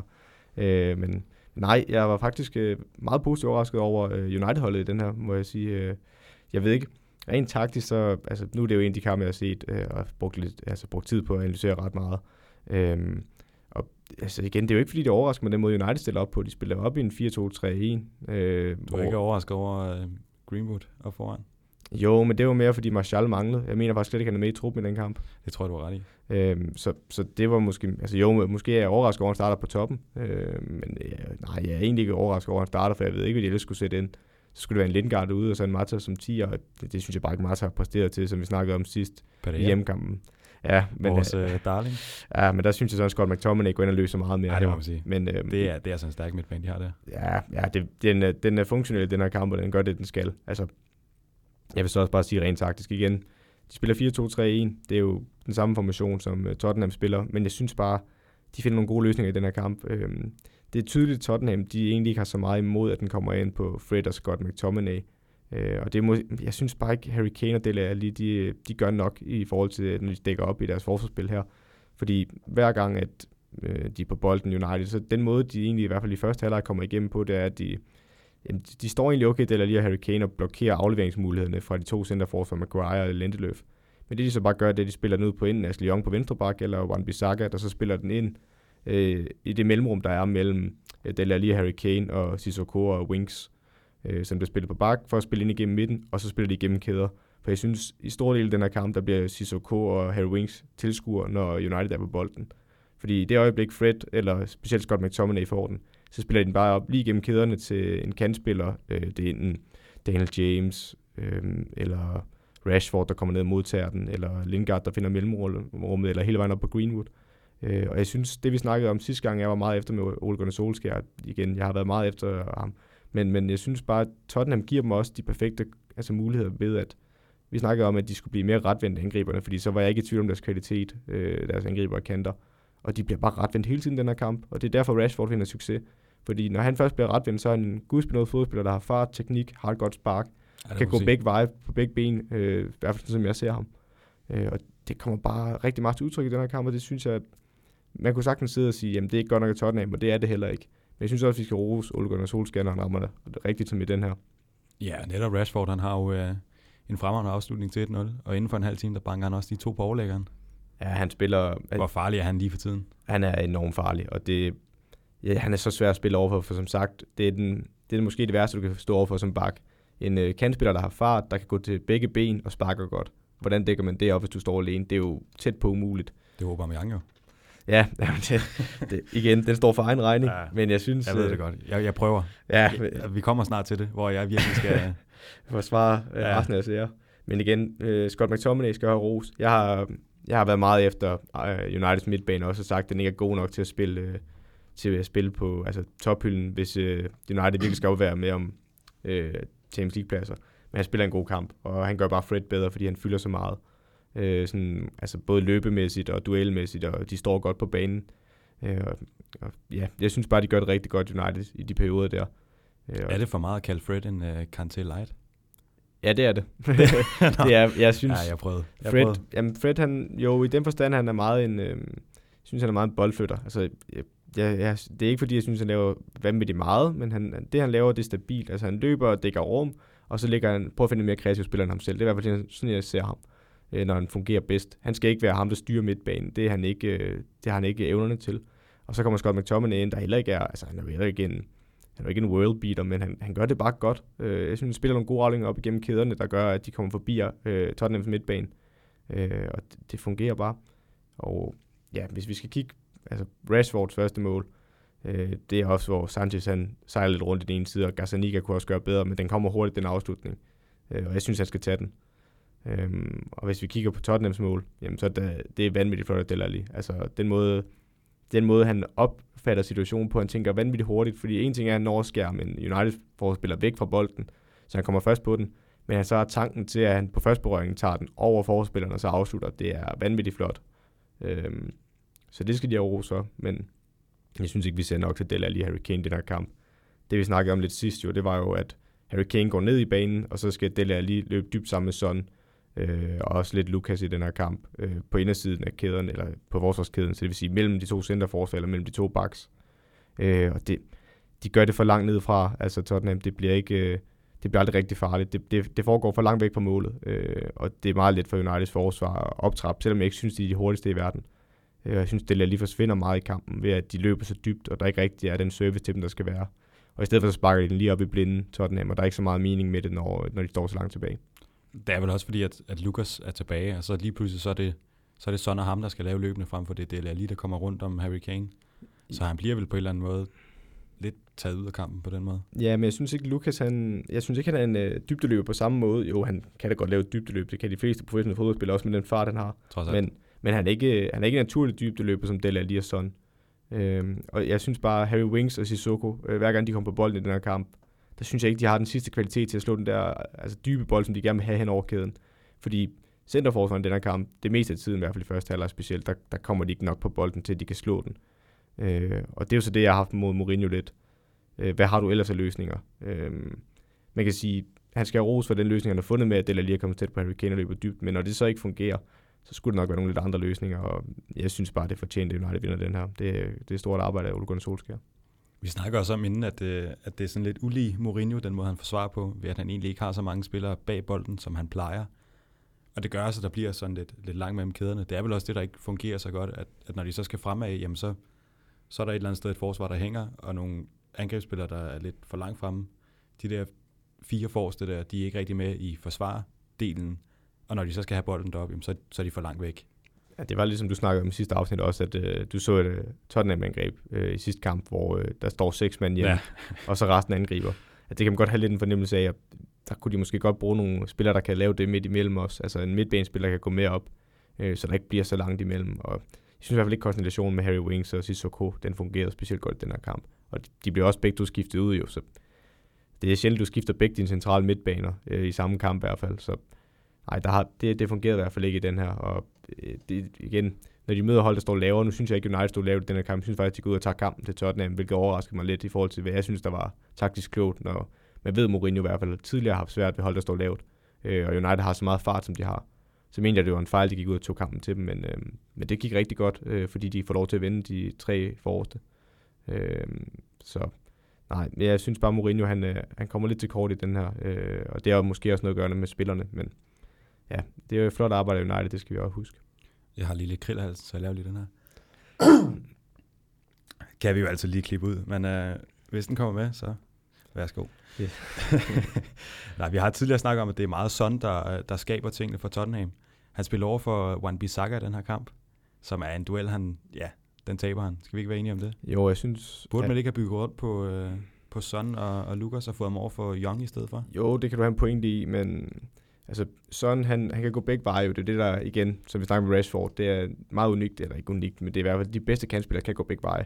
Øh, og Wan Bissaka er måske en af de bedste, øh, igen, jeg kritiserer ham for at være meget øh, begrænset offensivt måske, men han er i hvert fald blandt de bedste baksen duelmæssigt. Han er meget svær at komme forbi, som vi også snakkede om tidligere. Han har lukket Mané, Salah, øh, nogle af de bedste kandspillere ned, og Son, der er også en af de bedste i den her kamp. Og øh, din pointe er, at han kunne rykke Son over modsat, jo, øh, men, men hvis Son gerne vil, altså hvis han vil ind til sit venstre ben her, de vil gerne have begge, altså nu har man Lukas Mora, der skal strække Ashley Young ved at løbe til baglinjen, er det nok meningen med, at man har en højre ben derovre. Øh, men Young har bare den fordel, hvis Son vil ind i banen, det er, at det går ind til hans højre ben. Og så er det lettere for ham at dække op indad i banen. Øh, men hvis du vil have ham til baglinjen, Son, så synes jeg lidt, du mister det, han er bedst til, og det synes jeg faktisk skal gå ind i banen og afslutte selv. Så en sidste ting, jeg lige vil have med. Du kan altid sige, hvis der er mere, men, øh, men jeg tænker på øh, den fronttrio, som United har. På papiret, der ser jeg den ikke være bedre end, end jamen, Chelsea's og, og City's og for den sags skyld Arsenals. Men du kan bare se det der med, at de har så meget selvtillid lige for tiden, og de kæmper bare for logoet. Er, er det det, der bærer dem frem, eller er de i din mening bedre på papiret? Øhm, altså rent potentialemæssigt, der synes jeg, de er langt foran dem, du nævner. Øh, altså måske lige Chelsea kan du snakke om, at der er også nogle unge spillere, der er dygtige der. Men jeg vil stadig mene, øh, hvis, hvis de bliver retvendt, de her spillere, så har de så meget fart, og de er alle sammen, måske Daniel James er ikke den dygtigste afslutter, men han har, altså, hans fart er jo ek, ekstraordinært hurtig. Ja, det er ret øh, det, altså den ene, han har, hvor han for eksempel kører ind i Mourinho's ben, for eksempel, det er fuldstændig vanvittigt, han når den overhovedet inden den ryger ud. Øh, og selv de hurtigste spillere, de får problemer med at følge med ham. Og så vil jeg bare altså, hvis Rashford, Martial, James, nu ved jeg godt, øh, Martial ikke er med i den her, det er Greenwood i stedet. Men hvis vi antager, at Martial er med i en ideel start, eller blandt de tre forreste, øh, der synes jeg faktisk, de er enormt dygtige, og jeg, der er ikke mange, jeg faktisk heller vil vælge end de tre der. Altså, der er måske lige Liverpool og City's, øh, jeg vil vælge foran dem, og så kan vi også snakke Tottenhams. Der vil jeg så sige, at de måske mangler en enkelt, øh, måske en højre kant, der er lidt bedre end Lukas, selvom han også er en dygtig spiller. Øh, men jeg ved ikke, hvor mange der egentlig er, jeg vil vælge over dem, end de, altså City og Liverpools. Øh, jeg synes bare, at de er så dygtige, og de har så meget fart, der kan afslutte. Øh, og altså, nu kommer vi også til, i næste afsnit kommer vi til City-kampen. Men det synes jeg også, det bliver udstillet, hvor, hvor dygtige de er, og hvor hurtigt det går, og hvor få berøringer der skal til, før de bliver farlige. Øh, og den fart der, den, det synes jeg ikke, der er mange, der kan matche i Premier League. Heller ikke af Chelsea eller Arsenals. Øh, jeg, jeg vil faktisk hellere have United, for at være ærlig. Men det er jo ikke lang tid siden, at øh, folk har været lidt efter Rashford med, at han startede godt ud, og så var der lidt en, en død periode, hvor han ikke fik scoret så mange mål, og ikke fik skabt så mange chancer. Er det selvtiden, der gør, at han, han virkelig er god lige for tiden? Han har jo lavet, hvad? 14 mål i de sidste 16 kampe eller noget lignende? Jamen, jeg synes, selvtillid, ja, det er det altid med mål. Altså, fodboldspillere, hvis man skal lykkes som angriber, så skal man have selvtillid, for du skal lave nogle ting, som der kræver, at det, som andre ikke kan se, det kan du se, og du tror på, jamen det her spark, selvom det virker tosset langt udefra, så går den ind, og hvis den ikke går ind, jamen, så går den ind næste gang, jeg sparker den, øh, så man ikke går ned over en enkelt afslutning. Men jeg synes bare, som jeg også snakkede om med de der tre forreste, så handler det om, hvilke situation du sætter dem i. Og jeg tror, Rashford, han har jo været rigtig god på det engelske landshold, hvor der er hård konkurrence om de offensive pladser, hvor han har slået sig fast nu som starter hos uh, Southgate. Og det tror jeg ikke er tilfældigt. Det tror jeg, fordi han er vanvittigt dygtig. Og jeg tror bare, det handler om, at han skal blive sat i nogle situationer, som han bliver i den her kamp, hvor han får lov til at blive retvendt. Hvor han ikke er i et system, der begrænser ham til at spille med ryggen til mål, for det er ikke det, hans force ligger. Øh, og hvis han, hvis han altså bliver sat i de rigtige situationer, så vil jeg jo sige, at han er enormt dygtig, så tror jeg, at folk de har kritiseret ham uberettiget. For jeg mener, det, jeg mener helt sikkert, at det er de situationer, han er blevet sat i, der har gjort, at han ikke har præsteret, og ikke øh, hans talent eller niveau. Lad os da lukke den der så. Det synes jeg. Og øh, som, øh, som vi også har fået, fået nævnt et par gange, så har United været et smut øh, over hos den gamle lillebror. Hvem er egentlig storebror nu? Ej, den, den får du ikke lukket mig ud i. Men, øh, men lige nu på niveau vil man jo sige City. Men øh, ja, størrelsesmæssigt, der er det jo... Der er United stadig. Ja, det som, er ind, den største klub. Ja, som individuel klub, ja. Men i hvert fald City United, øh, som var i går. For, I går? Det var i går. Det var i går. Ja, hvad ved jeg. Tottenham, de har taget imod Burnley på hjemmebane. Lad os så videre til Southampton Norwich. En, øh, en bundkamp, som Southampton igen vinder. Ja. Hvad er de gang i? Er de, øh, skal de redde sig nu, eller hvad? Altså, har de taget sig sammen? Ja, igen, de har bare en dygtig træner. Vestergaard øhm, på bænken, og så... Igen, det hjælper, når man har lidt hurtigere centerforsvar end Vestergaard, du gerne vil spille fodbold. Øh, fordi... og, og undskyld, Jannik. Vi ja. ved, du lytter, og, og vi er så ked af det. Ja, altså igen, det, det, det er igen, hvilken situation bliver man sat i til at lykkes, ikke? Altså, Jannik Vestergaard er ikke en hurtig centerforsvar. Southampton, de, jo, de er ikke et, øh, de er ikke et City-hold, men de vil gerne have bolden, de vil ikke et højt pres, og begge dele kræver, at du har fart som centerforsvar, for du står med en høj forsvarslinje. Og det er ikke Jannik Vestergaards force. Men det, der egentlig er, ja, det jeg synes er fedt ved Southampton i den her kamp, det er, at jo, de spiller godt, og de kommer også frem til nogle chancer, men de scorer faktisk på to dødbold. Og specielt når du ligger nede i bunden, så er det altså guld værd, at du kan begynde at score på dødbold, når det ikke, øh, når det ikke lige lykkes i øh, det, det åbne spil. Og det, det er stor kredit til James Ward-Prowse, som der igennem flere år nu har sparket rigtig, rigtig gode frispark og dødbold generelt. Og han sparker også nogle her, altså den første, det er et rigtig godt indlæg, der går, øh, altså et frispark, hvor Danny Ings kommer først på den, og det er en flot afslutning. Og den anden, det er også, altså det er ikke direkte på James Ward-Prowse på hjørnesparket, men den ryger hen til Shane Long, der så snitter den videre til Ryan Bertrand, der gør det til 2-0. Øhm, og ja, det er bare en dygtig træner, og Danny Ings rammer niveau lige nu, og når man er nede i bunden, og du har en mand, der kan score mål øh, stort set hver kamp nu, så, så redder det meget for dig, fordi hvis du ved, at du kan score en, så handler det jo egentlig bare om, at du kan have et forsvar, så kan du i hvert fald redde et point med hjem stort set hver gang, øh, hvis du kan tage en 1-1'er. Og i den kamp, der vinder de jo 2-1, og de spiller en god kamp. Øh, og Pierre Emil Højbjerg er også tæt på at score for distancen. Han har et rigtig flot skud, der bliver rettet af, men Krullen over lige boksen over. Øh, så jeg, jeg synes, Southampton, de, de har en for dygtig træner til, at de rykker ned, og så tror jeg bare, at der er dår, andre hold, der er dårligere end dem. Ja, andre hold, det kunne være for eksempel Norwich, Pukki scorer godt nok, men der er ikke meget party, vel? Nej, men, men jo, altså, det er ikke meget party, fordi de taber den her kamp. Og, men jeg synes også, at Norwich de har en dygtig træner, og så længe man har en dygtig træner, du har et nogenlunde spillermateriale, så tror jeg, de bliver konkurrencedygtige. Og de scorer jo også til 2 der med Pukki, der laver et fint mål. Øhm, altså hvor han angriber rummet mellem øh, højre bak og center bak for, øh, for Southampton, hvor han så får den. Jeg mener, det er Alexander Tete, der ligger den dybt på indersiden. Og så tager Pukki den flot med, og så med sit venstre ben, som jeg fik sagt i sidste uge, jeg ikke er så bange for. Men når han er så tæt på og bare klapper til den og lukker lidt øjnene og håber på det bedste, så sparker han ind i korthjørnet. Øh, og det er flot sparket ind med sit venstre ben. Og så ham, den unge, som der ikke er ung, Ronel Hernandez, øh, der faktisk er fra ty- der er tysk kubaner. Ja. Han, øh, han laver en vild dribling til sidst. Øh, han, han sætter fuldstændig Cedric Suarez højre bakken for øh, så fem på, øh, han falder ned på rumpetten, og så får Hernandez lagt en skråt tilbage, og Sam Byron brænder to gange øh, fra en lille felt, så de kunne godt have reddet point med. Og jeg er ikke, jeg, jeg er ikke sikker på, at Norwich rykker ned, men, men de kommer til at blive nedrykningskampen sammen med Southampton, og jeg er nok mere forhåbningsfuld for Southampton med det spillermateriale, de har. Men vi vil være lidt ked af det, hvis Norwich de skal rykke ud. Ja, helt bestemt. Vi har snakket om, det er, det er opportunistisk, det fodbold der. Ja, ja, og det, det er jo sådan noget, du gerne vil se. Altså, alle hold kan ikke spille sådan. Det, det vil være naivt at tro. Men, men det er fedt, når et mindre hold med et mindre budget går ud og tror på deres eget koncept, og det, det er seværdigt. Så jo, vi håber, at Norwich bliver, det vil være en fed historie. Og så er det fedt, når Pukki scorer. Ja, mere Pukki party. Og Southampton, de har altså været smut i The Tune, Newcastle. Og uh, Norwich, de har været hjemme mod Sheffield. Lad os så videre til, til Wolves West Ham. En uh, pligtsejr for et uh, velfungerende Wolves hold. Er det helt korrekt? Ja, det synes jeg. Altså, de får scoret på Leander den, den, den Donker. Hvad hedder han? Kan du udtale det?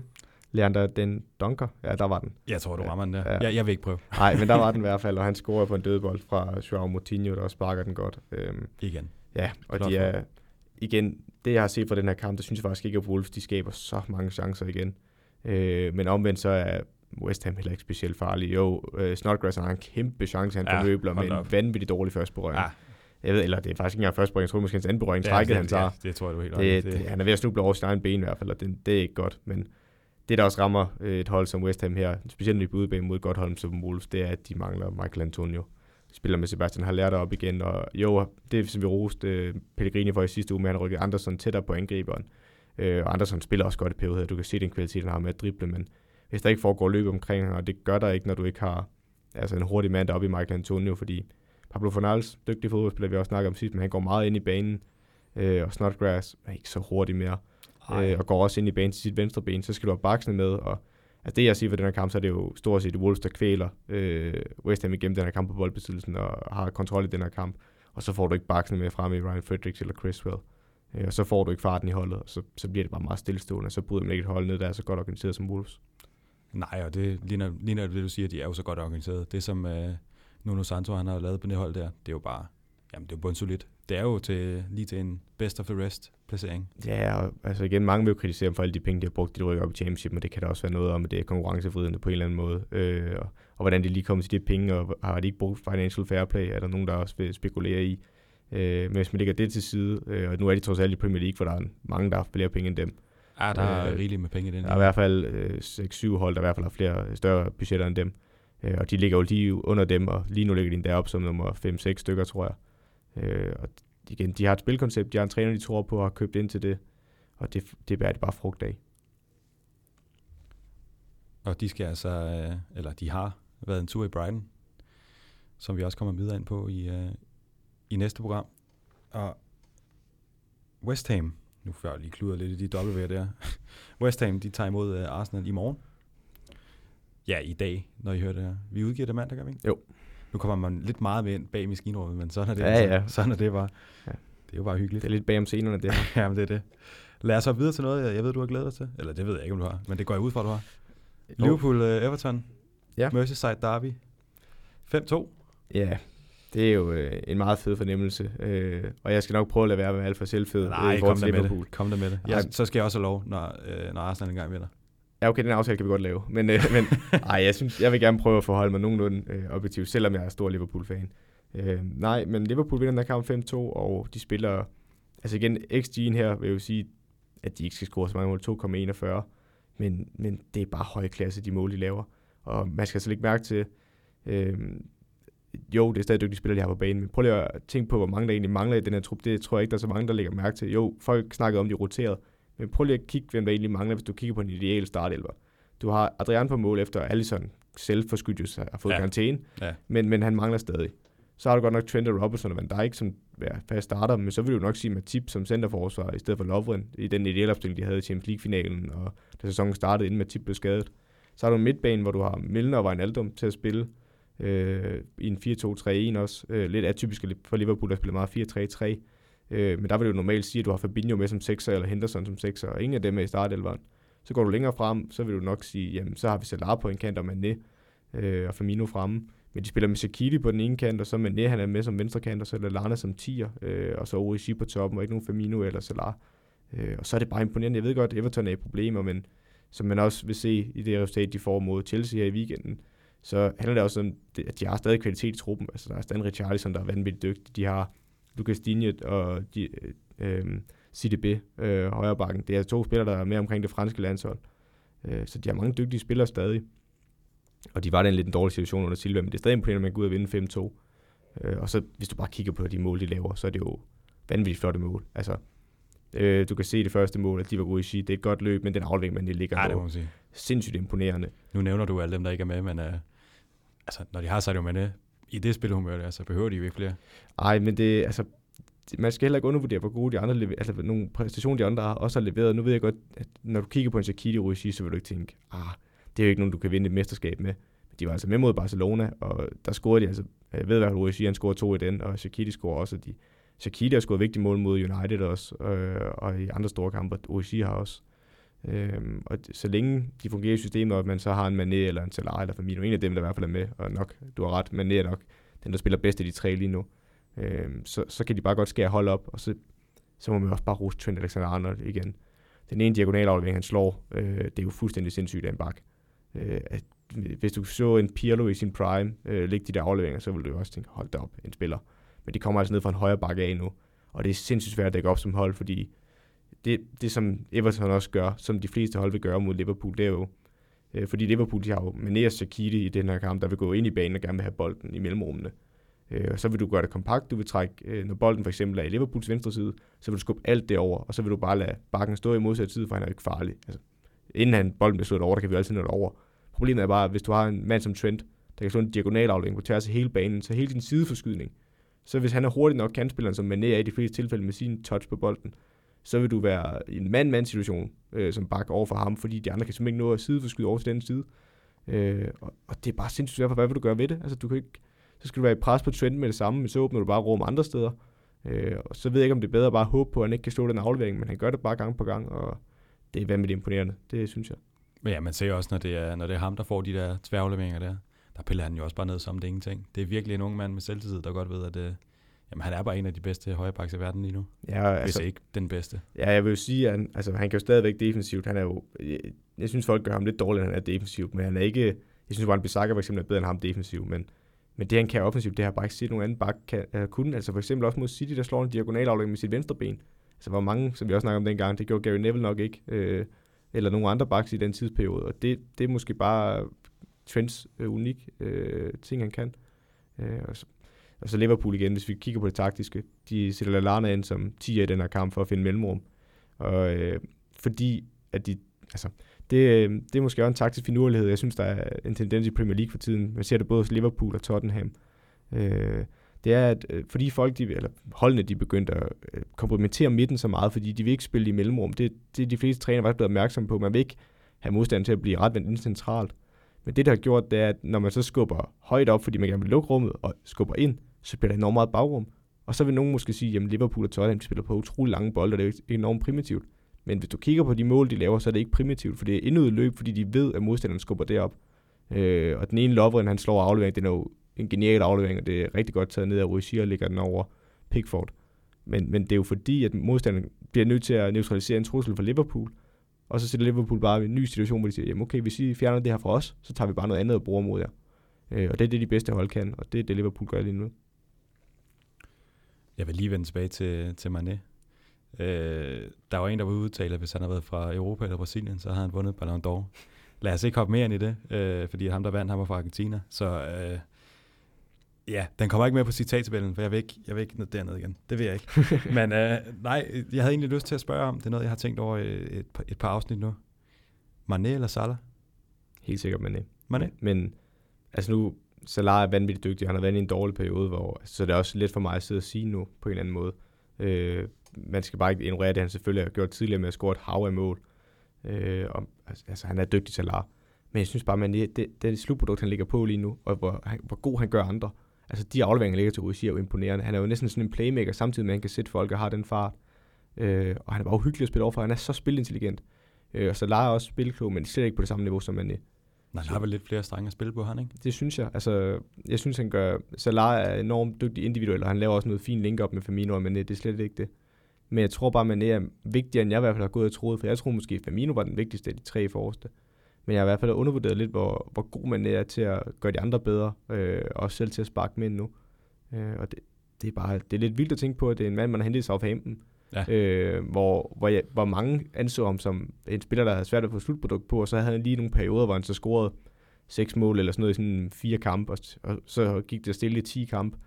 Øh, men det er helt vildt imponerende at se, hvordan han spiller nu. Øh, det havde jeg i hvert fald ikke set komme.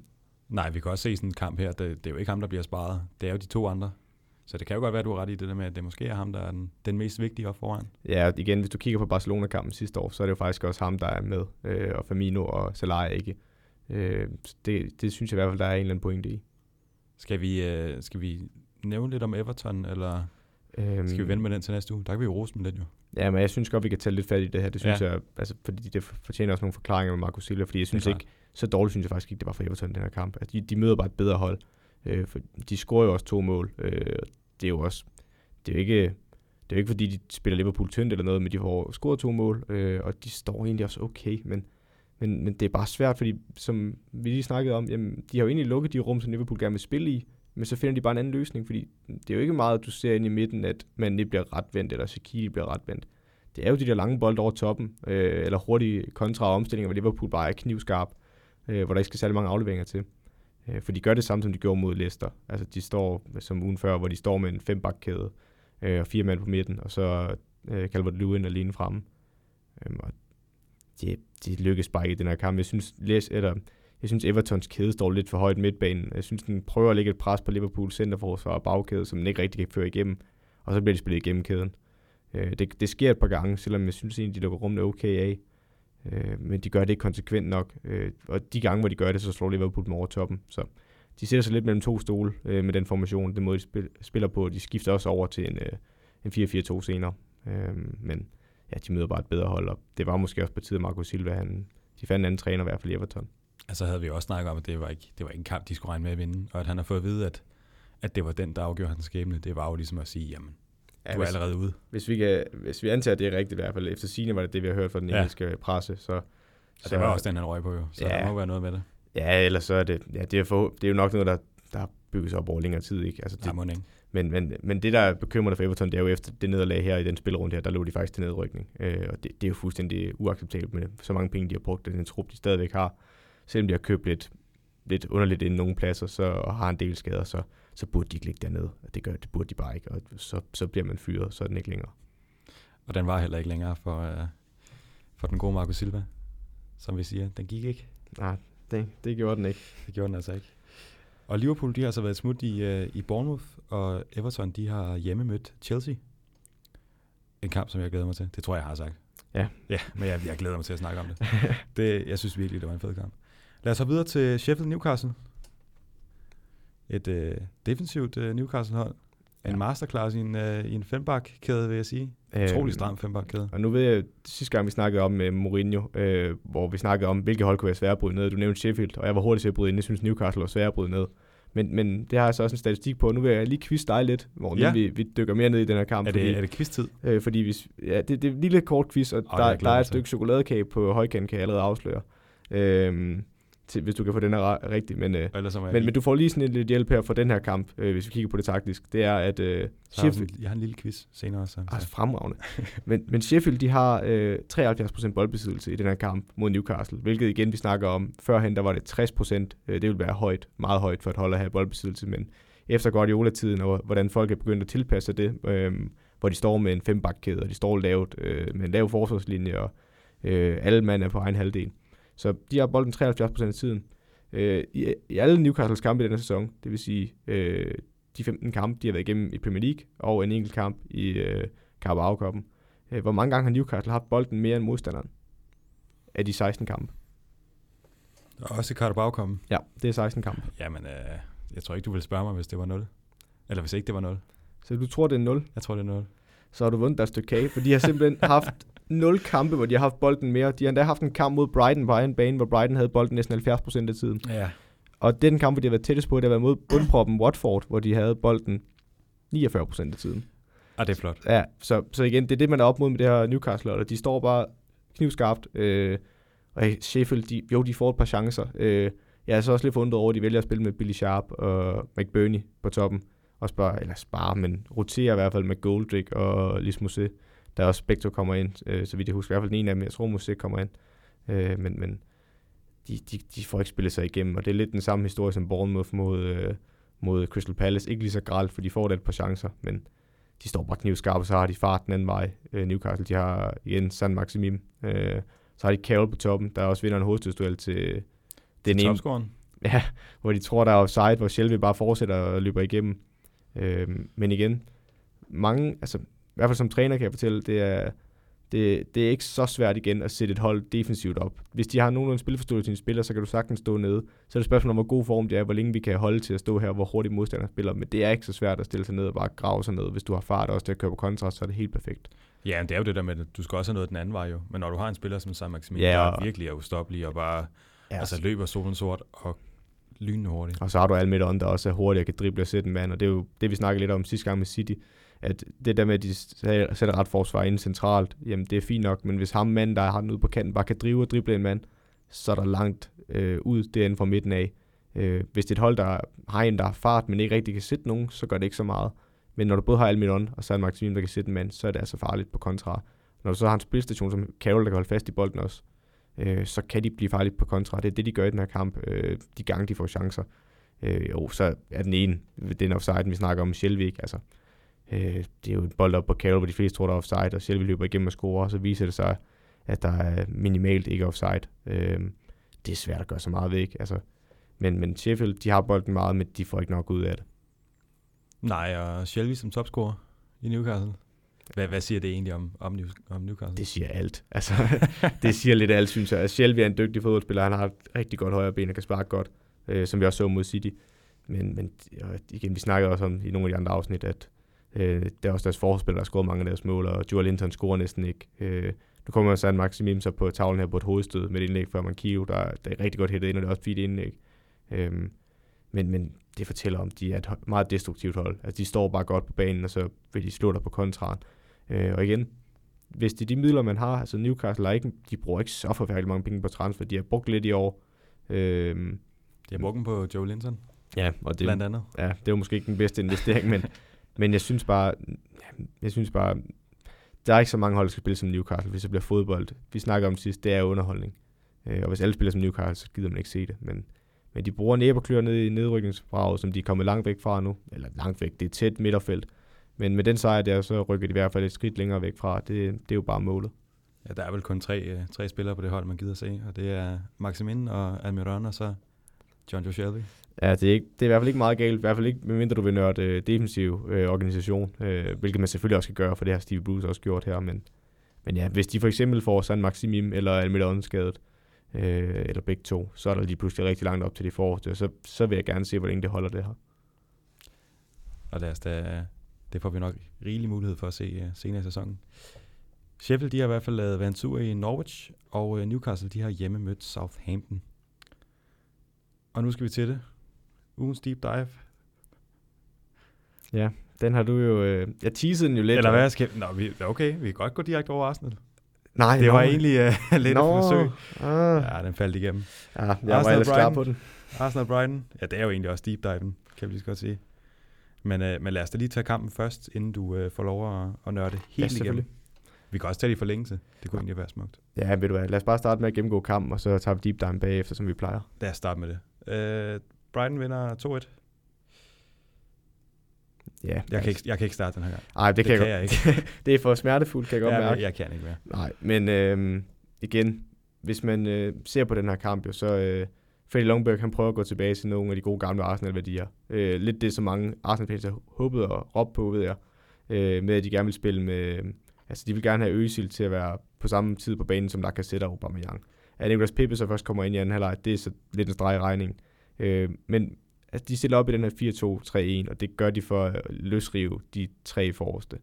Øh, men men de, ja, der står de stiller op i en 4-2-3-1, men jeg ved simpelthen ikke, hvor Willock han er på den bane, fordi altså meget af tiden, der synes jeg næsten, de stiller op i en 4-1-4-1, noget lignende, øh, hvor man kan sige, at de har, øh, altså de vil have, øh, Granit Xhaka, han ligger som decideret 6 så meget tid nede foran sit forsvar, og så har du en midtbane, der hedder Tuyeta, Willock, og så har du Aubameyang øh, og Øsil, der driver lidt, øh, som kanter begge to, og så har du Lacazette fremme.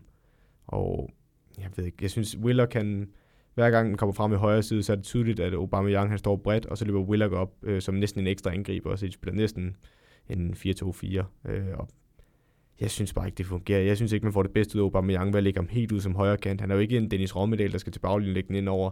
Overhovedet ikke. Han er jo en, der vil en måltyv uden lige. Og der har man lagt de minder måske bare for meget om hinanden, og har ikke nok, altså igen, der spidskompetence med, at de scorer mål. Det, det, det er vanvittigt imponerende, og de er nogle af de bedste til det øh, i ligaen. Men de er bare for ens, øh, så, så de komplementerer ikke hinanden særlig godt, synes jeg, og, og de har ikke andre spidskompetencer, der gør, at de kan spille andre steder på banen. Øh, og så lidt ærgerligt, at man har brugt så mange penge på de to. Jeg vil sige, lige så meget som jeg elsker at se dem spille sammen, lige så meget giver det bare ikke efterhånden mening. Vi kan ikke have Aubameyang ud på en kant. Det, det er spild af, af, hvad han kan. Selvfølgelig kan han godt spille den, men, men der er bare ikke nogen grund til det, når, når du lige så godt kan have ham ind foran, og så have jamen, PP ud på en kant. Ja, og vi skal nok komme mere ind på det, altså på det, på det mere taktiske og også nogle flere ting. Men noget, jeg dog godt kunne lide ved Arsenal, hvis vi altså, ser bort fra Brighton, de kommer foran på en øh, dødbold, hvor Webster stiger op og hælder den ind. Øh, og så har den over Arsenal udlignet, men i anden halvleg, der synes jeg faktisk, det bliver meget bedre i Arsenals højre side, da Nicolas Pepe kommer ind. Fordi det kan godt være, at de ikke er så stabile defensivt i den side lige pludselig, men at Pepe kan gå ind til sit venstre ben, det åbner så meget for Bayern Og Bayern han har nogle begrænsninger defensivt, men offensivt, der er han en rigtig dygtig bak. Og det synes jeg også, vi ser i den her kamp. Han har nogle rigtig gode gennembrud derude og nogle gode indlæg. Øh, og den side, den fungerede. Pepe gjorde det til dels godt, men der sker bare ikke nok om, altså foran ham. Øh, og ja, jeg, jeg, jeg ved snart ikke, hvad jeg skal sige mere om det her Arsenal-hold, fordi øh, jeg synes, det er lidt naivt, som vi snakker om sidste gang med Frederik, Frederik Lundberg, det er jo, at de, de er alt for åbne. Altså, de er alt, alt, alt for åbne, og det er ikke hans opgave at få dem til at spille som Arsenal førhen. Hvis han prøver at sikre sig jobbet permanent, så er det jo derfor, det er nok derfor, han gør det. Men, men holdet er bare ikke til det lige nu. Og det er altså lidt pinligt, at man på hjemmebane mod Brighton, øh, og Brighton vinder fuldt fortjent den her kamp, øh, og sidder faktisk på, de har mere boldbesiddelse end Arsenal i den her kamp. Ikke meget, altså marginal, sådan 51-49. Men hvis jeg havde sagt til dig for, du kan også sige noget om Brightons udvikling selvfølgelig ikke, men hvis, hvis vi snakker om et hold af Brightons kvaliteter, og vi snakkede for fem år siden, så vil boldbesiddelse, hvis jeg spurgte dig, jamen, hvem har mest boldbesiddelse, og hvor meget vil det ligge på? Så, ja, så er det en 70-30 eller sådan noget. Du vil i hvert fald sige noget i den du, ja. ikke? Altså i hvert fald over de 60 procent. Og at det overhovedet kan være lige i den her kamp, det siger også noget om, og selvom Arsenal spiller sig åben, det er jo ikke fordi Arsenal stiller sig ned, at de ikke har boldbesiddelse. Øh, men det siger noget om, hvor langt Arsenal er faldet, og hvordan det taktisk egentlig sejler lidt. Øh, at man både er åben, og man stadigvæk ikke dominerer kampen, det, det forstår jeg ikke. Nej, og nu var du også ude efter forsvaret, at, de ikke, øh, at det ikke er den ene, der stepper op, og den anden, der bakker øh, på for eksempel Pukis mål. Og der ser du bare en chance, der er nærmest fuldstændig øh, det er sjovt. identisk med, det er utrolig med, med mål. Det er utroligt sjovt, du nævner, for den kommer faktisk med i ugens deep dive, Ej, jeg det glæder jeg på det. Det glæder til. Jamen så lad os ikke, lad os ikke tage den nu. Lad os ikke tage ah, den nej, men, jeg vil ikke øh, høre det to gange.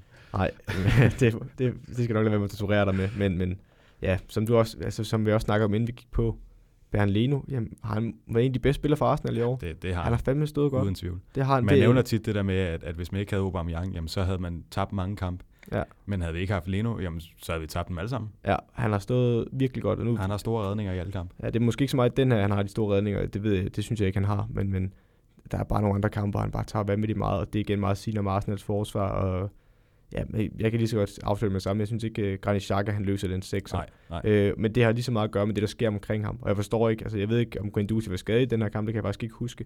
Men hvorfor det lige er ham, der skal ud. Han kommer slet ikke ind i den her kamp. Øh, og så har vi en Granit Xhaka, som man nok er lidt færdig i klubben. Altså jeg ved ikke, hvis der kommer en ny træner til, så kan hans karriere blive gen, altså, genoplevet. Men, for de unge prøver jo. Ja, ja, men, men jeg forstår bare ikke, hvorfor det ikke går Guendouzi. Altså, som vi har snakket om mange gange, han har været meget brændslukker som 8, og han bliver nogle gange udstillet, men mange gange er det ikke hans skyld, fordi han skulle reparere. Øh, og så der er også situationer, som jeg også vil komme ind på i deep dive, der hvor Aubameyang og Øsel, de ikke hjælper overhovedet defensivt. Øh, og når du så i forvejen har Kolasinac og Bellerin på kanterne, øh, og et forsvar, der er i forvejen af Vakkelvogn, jamen, så er det bare en opskrift på, øh, på, altså på problemer i Premier League med så gode hold, man møder. Jeg forstår heller ikke, at man der var snak om det, da Emery var der, at, at Torreira han ikke vidste, hvad hans plads var.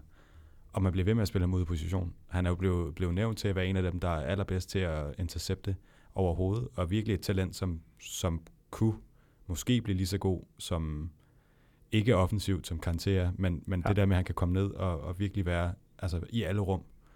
Ja. Og så bruger man ham på, på en plads, hvor han skal drive bolden fremad, i stedet for, at han bare skal ligge og arbejde. Ja. Det forstår jeg ikke. Så har man Chaka i stedet for, som ja, som du selv siger, han er jo færdig i klubben. Ja, og det virker ikke særlig, altså det virker både igen, han sætter sig meget mellem to stole, Frederik Lundberg. Han, han, han sætter sig både mellem, at han, han virker som en mand, der gerne vil have jobbet, og derfor prøver at spille ekspansiv fodbold, øh, og vil have den på længere sigt. Men omvendt så virker det ikke så langsigtet, at du bruger spillere, som der formodentlig ligger i klubben på længere sigt. Øh, så, så det forstår jeg ikke rigtigt. Øh, jeg forstår slet ikke, hvor han er på vej hen med det her hold. Jamen, jeg, jeg er glad for, at du er lige så meget i chok, og jeg føler også, du er modløs, ligesom uh, mig og andre Arsenal-fans er. Ja, det, det er godt, at jeg kan genkende til meget af det. ja, det, det, så det er ikke kun af jer. Det er jeg så glad for. Det, det er også bedre med en, med en terapeut, der ligesom sætter sig i den anden sted. Ja. Det er perfekt. Jeg vil også lige nå at nævne, uh, inden at du skal i gang med, med en deep dive. Bellerin er vel egentlig en af de eneste, som, som er Arsenal by heart. Så ved jeg godt, at Willock han er fra ungdomsafdelingen, og selvfølgelig også viser det her, men modsat hvor du har øh, spillere i United, som virkelig kommer fra klubben, og virkelig kæmper for klubben, og forstår, hvor meget det, det betyder. Er det også en del af det, øh, at de Arsenal-spillere måske tænker, Nå, ved du hvad, vi snakker om en, øh, en, en Aubameyang, der måske skal væk øh, til sommer. Der er snak om, at han allerede måske til vinter ryger, hvor han er i snak med, med Real Madrid og sådan. Ja. Er det spillere, der simpelthen ikke forstår, at, at, at du er altså nødt til virkelig at lægge, lægge jamen, blod, sved og tårer i det projekt her? Er det, det, der... det synes jeg er for enkelt. Øh, jo, jeg kan godt se, når man ser på Ø, Aubameyang og Øsil, de er ikke dem, der løber flest meter defensivt. Men hvem har også bedt dem om at være kanter? Altså, jeg, hvis jeg som træner beder Øsil om at være kanter, så beder jeg lidt om et problem. Så kan godt være, at jeg siger til ham, at du skal løbe noget mere. Ja, men ja, det er jo ikke den type spiller, han er. At du ved godt, at Øsil er jo ikke et ung talent, hvor du sådan, hvad kan han udvikle sig til at blive sammen med Aubameyang. Du ved jo godt, hvad du har i ham. Øh, og det er jo bare, altså igen, jeg vil ikke smide alle skylden over på Lundberg eller under Emery. Det er også bare den transferpolitik, der har været. Øh, og så igen, altså, øh, jeg ved ikke, om det, det er fordi, der skal være flere Arsenal-inkarnerede. Jeg tror mere, at man skulle have en kultur, hvor det er en træner, der går ind og sætter en kultur, og så må spillerne følge den. Og spillerne ikke vil følge den, hvis du siger, jamen Øsil, du skal gøre sådan og sådan. Lidt som Emery prøvede på, men var lidt halvt, når man så hiver ham tilbage i truppen. Ja. Øh, og man ikke rigtig er i tråd med den sportslige ledelse. Øh, så fungerer det ikke. Men, men det handler bare om en træner, der sætter en kultur og siger, jamen fint, vi gør sådan her. Og hvis du ikke kan følge det, så er du ikke en del af holdet. Så er den ikke længere, fordi så, så ved alle godt, hvem retter ind efter, så kan man have et fælles mål. Øh, og så ved jeg ikke, om det gør så meget, man er Arsenal øh, ungdomsspiller eller ej. Jamen øh, ja, forsvarsspillet, det, det er jeg sikker på, at du kommer ind på. Det gider jeg nærmest ikke nævne. jeg kan måske supplere lidt, men øh, jeg har skrevet lidt om det, men jeg, jeg, jeg, jeg dropper det. Det, det bliver, det, jamen, det bliver for... Øh, jamen, jeg skal nok tage den morgen, det skal du ikke tænke på. Jeg kan ikke engang snakke nu. Jeg er helt nedtrykt. Jeg er helt nedtrykt. ja. Men uh, som sagt, så Arsenal, de skal smutte til, til West Ham i morgen. I dag, hvis du, uh, hvis du, ja, når du lytter med. Ja, mandag. Mindre du lytter den selvfølgelig om en uge, så... Men ja, mandag. Mandag. Og uh, Brighton, de tager imod uh, Wolves på hjemmebane, eller har taget imod. Take it away. Ugens uh, deep dive. Ja, jamen... Øh, jeg læner mig tilbage og, og modtager. Det, det håber jeg. Jeg håber, det er noget, I kan bruge i den her uge også. Øhm, jamen, igen, det vil være lidt at tage fat i Arsenal forsvar. Vi kommer også lidt ind på det, men jeg vil hellere kigge på, hvad Brighton lykkes med, når jeg har snakket så meget om, hvad Graham Potter øh, han er i stand til som træner. Godt tænkt. Ja, og hvordan, øh, jamen, hvor spændende det er, så kan man lige bekræfte sig selv lidt her. Men øh, nej, men, men jeg har snakket meget med Graham Potter, han er meget taktisk fleksibel, om han spiller 4-3-3, 3-4-3, øh, meget forskellige formationer, og det gør han også i den her kamp. Øh, han skifter faktisk over i noget, jeg ikke har set ham gøre før. Øh, det kan godt være, han har gjort det, men ikke noget, jeg har lagt mærke til. Han spiller en 4-4-2 diamant, øh, og diamanten kommer til at, altså, det vil sige, Dale Stevens ligger som defensiv midt, så har du Aaron Moy til venstre øh, på den brede venstre midt, og så har du øh, David Prøber på den højre brede midt, og så har du Pascal Gros som tier, så har du Neil øh, Maupay som den, øh, jeg kan huske Neil Maupay, tror jeg han hedder. Øh, noget i den dur i hvert fald. Det er dit hold. Ja, han hedder, han, han Neil Maupay, og han er højre angriber, og den venstre angriber er Aaron Connolly. Øhm, og Maupay, han er stærk med hovedet, vil jeg bare lige sige. Ja, det er, det er ikke nogle store gutter. Øh, de er meget bevægelige, øh, og igen, så skulle man til. Og så, altså, på det første billede, jeg har lagt ud til jer, øh, igen, man kan også bare følge med ved at lytte. Jeg skal nok fortælle det. Men den står der meget tydeligt, diamanten. Når den er ude på højre bak, så har du sekseren, der ligger ned øh, og være den øh, spilstationen til den korte aflevering. Øh, ind centralt, så har du den øh, 8, øh, den brede midtbane, øh, David Prøber i højre side, der kommer ud for at modtage den på højre bak, eller fra højre bakken. Og så har du i modsat side Aaron Moy, øh, og så har du øh, øh Pascal Gros som den offensiv. De ligger ikke så langt fra hinanden. Og så har du to angriber, der ligger i bredden i hver side af det her. Øhm, og den første situation, det er, hvor øh, højre, bak, eller højre centerforsvar bærer den frem. Jeg mener, det er Webster, øh, der bærer den frem. Og det er tydeligt at se, at øh, når han har bolden, så kan han spille tre, han har tre øh, spilmuligheder, han egentlig sådan skal kigge på, når han går igennem sit hoved, når han har bolden. Det er det, han skal nå at tænke. Han har en højre bakning spille frem på, der er gået meget langt frem i højre side på Arsenals halvdel, Øh, Webster er lige inde midterlinjen, så han kan spille den bredt ud, eller skal han spille den lidt til venstre ind i banen på David prøver. eller også så kommer Neil Pay oppe fra angrebskæden ned i banen for modtagen, så de kan spille igennem Arsenals midtbane for at lægge den op på ham. Øh, I den her situation, der spiller han faktisk, øh, altså Neil Pay kommer ned i banen, øh, men han spiller den hele vejen ud på bakken. Afleveringen bliver lidt for lang, så den, når ikke, altså den ryger ud over sidelinjen. Men det er, det er de spilmuligheder, de gerne vil have, og det er det spilmønster, de gerne vil have. Øh, og det er det, Arsenals kant, Øsil i det her tilfælde, har problemer med. Øh, og det samme har øh, Toyota også i den side. De har lidt svært at finde ud af, hvordan de skal lukke det her rum. Øh, og de giver mere plads til bakken, og det er derfor, han prøver at slå afleveringen derud. Øh, og et problem, der allerede opstår her, som der er lidt en forvarsel til det, der sker senere, det er, nu P løber ned i banen for at modtage den, og hvem er der løber efter ham? Det er venstrebakken, Kolasinak. Og det der også giver plads til, at i tilfælde, der kan ham øh, Alsate, højre bakken her, han kan faktisk bare løbe afsted. Fordi hvis han slår den rigtige aflevering her, så har han et helt rum, man kan drive den frem til modstanderens kant, ude i, eller modstanderens øh, felt i, ude i højre side. Øh, og det er ret let egentlig med en aflevering, og bare et godt løb, øh, og de andre spillere står rigtigt. Øh, og det er lidt et problem med, Kolasinac løber der, for det burde ikke være hans opgave. Specielt ikke, når du har øh, Granit Xhaka, der burde ligge som 6 og beskytte dit forsvar mod sådan nogle løb der. Øh, men det sidste billede, øh, hvor, eller ikke det sidste billede, men den sidste serie, jeg vil vise fra den sidste spilsituation, det er, hvor øh, Pascal Grosse løber ud i højre side af banen, øh, og han spiller den ind på Dale Stevens øh, ind i midten. Og man skal lige lægge mærke til, på det her tidspunkt, der er der altså Joe Willock, den ene centrale midtbanespiller, der løb ud på kanten for at dække Pascal Grote op. Så der er et problem her allerede, og det kommer de til at straffe lige om lidt, øh, Brighton. Så bliver spillet ind på Dale Stevens på midten, øh, ind i et rum, som de gerne vil have. Det vil sige, det rum, der er lige foran øh, Arsenals midtbanekæde, det er der, hvor sektoren som regel ligger. Og han ligger altså stort set usigneret herinde. Samtidig ligger øh, Aaron Moy over i venstre side øh, af midten, som den centrale midt, og der er Aubameyang slet ikke kommet hjem. Øh, så han er egentlig også fri, og det gør, at Toyota bliver nødt til at tage en dum beslutning lige om lidt, i stedet for at beskytte sit forsvar. Øh, og det, der så sker, det er, at øh, angriberne begynder at lave nogle løb for hinanden op foran nu. De løb, vi har snakket om tidligere, som Harry Kane og Son laver, hvor den ene løber ned for at modtage den, øh, og så Son og Delali løber dybt bag ham. Det er lidt det, der kommer til at ske nu, og det er der, hvor de stiller Arsenal i en situation, som de ikke så gerne vil være i. Øh, så Dave Stevens modtager bolden ud fra Pascal Groß, der fra højre side spiller den ind på midten. Og han bliver retvendt og kigger frem. I det, han kigger frem, der har Toyota hoppet lidt til højre, fordi han vil gerne lukke for Aaron Moy, det vil sige ham, Aubameyang ikke dækket ude i, øh, i øh, Brightons venstre side. Og det efterlader et rum ind centralt, fordi at Granit Xhaka er blevet trukket lidt ud til venstre, så han er faktisk ikke i området foran sit forsvar til at beskytte dem mod øh, løb, der kommer ned i banen for at modtage bolden.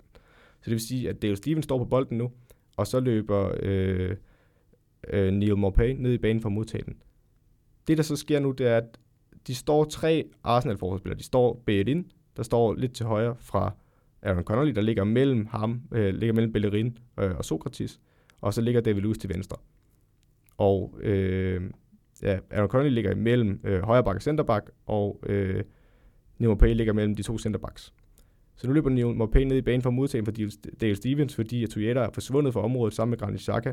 Så nu er der et kæmpe rum, han kan modtage ned i, og der vil de ikke så gerne have en angriber blive retvendt, for det er meget tæt på målet. I det han laver sit løb ned i banen for modtagen, så løber Sokratis efter ham. Det er den midterste af de tre, der står dernede. Han løber væk. Så det vil sige, at nu er der altså et midterrum mellem David Lewis, den ene centerforsvar, den venstre centerforsvar, og højre bak Bedin. Og det rum angriber Aaron Connolly, så den bliver chippet hen over øh, forsvarskæden og midtbanen fra Dale Stevens. Der stadig ikke, der er ikke nogen, der går på ham i pres.